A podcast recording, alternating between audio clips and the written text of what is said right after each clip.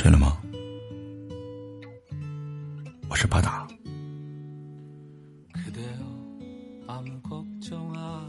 在韩剧《请回答一九八八》里，木讷的甄嬛喜欢胡同里青梅竹马的德善。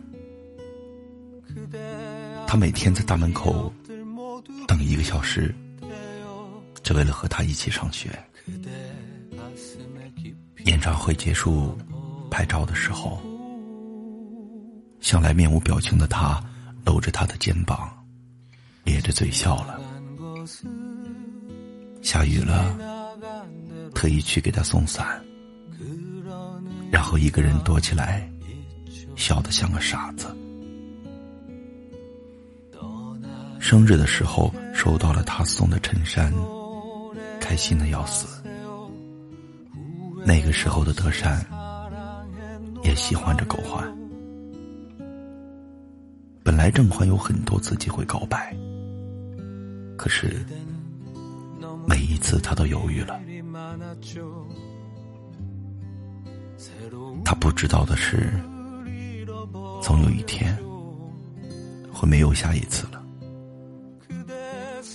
他喜欢了好多年的女孩儿，和别人在一起了，因为不够勇敢，他错过了喜欢的人。同时，他们共同的朋友阿泽也喜欢着德善，即便是在不知道对方心意的情况下，他也从来都没有对退却过。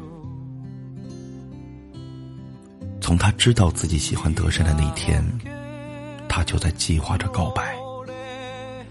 即便后来因为种种原因放弃了告白，他也不曾放弃自己喜欢。那么勇敢的他，终于在自己的初恋里获得了圆满。大概犹豫是人的天性。遇到喜欢的人时，我们总是犹豫，犹豫对方是不是也喜欢自己，犹豫时机是否成熟，犹豫自己够不够好。怯懦的时候，我们就劝自己来日方长，就想着不如下一次吧。我们想着总有下一次的。可是我们不知道，很多时候是没有下一次的。也许对的人就这样在犹豫里走掉了。毕竟你总在等下一次，可没有人会永远在下一次里等你。事实上，不管是害怕。还是犹豫。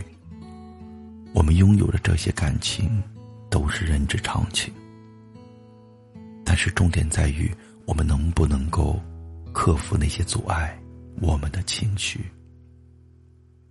每个人都会忐忑不安，但是只要你足够的勇敢，从南到北的距离也不过是几个小时而已。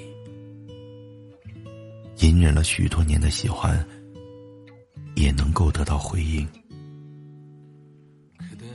怕就怕你那些关于未来的担心阻碍了你前进的脚步，因为一些潜在的忧患，你向后退了一步，而也许你再也没有下一次可以迈出这一步了。电视剧的最后。郑焕因为一个红绿灯的时间，而永远失去了喜欢的那个人，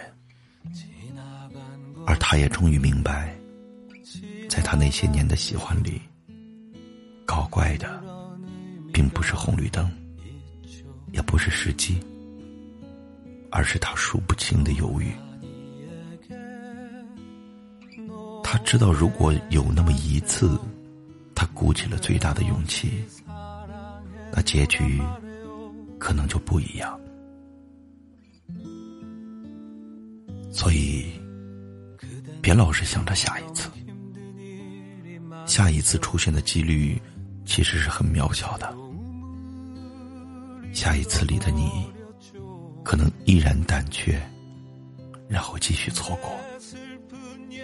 你也不会知道，也许你心里念着的下一次，永远不会来临。如果你有喜欢的人，记得把握当下。其实并不需要很好的时机，也不需要樱花盛开，更不需要什么初雪来临，只需要你怀揣着最大的勇气和最真挚的喜欢，告诉对方你喜欢他，这样就够了。一定要勇敢一点，在还有机会的时候。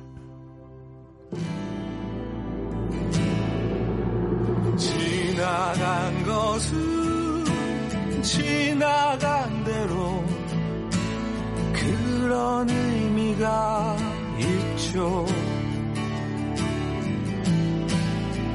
우리 다 함께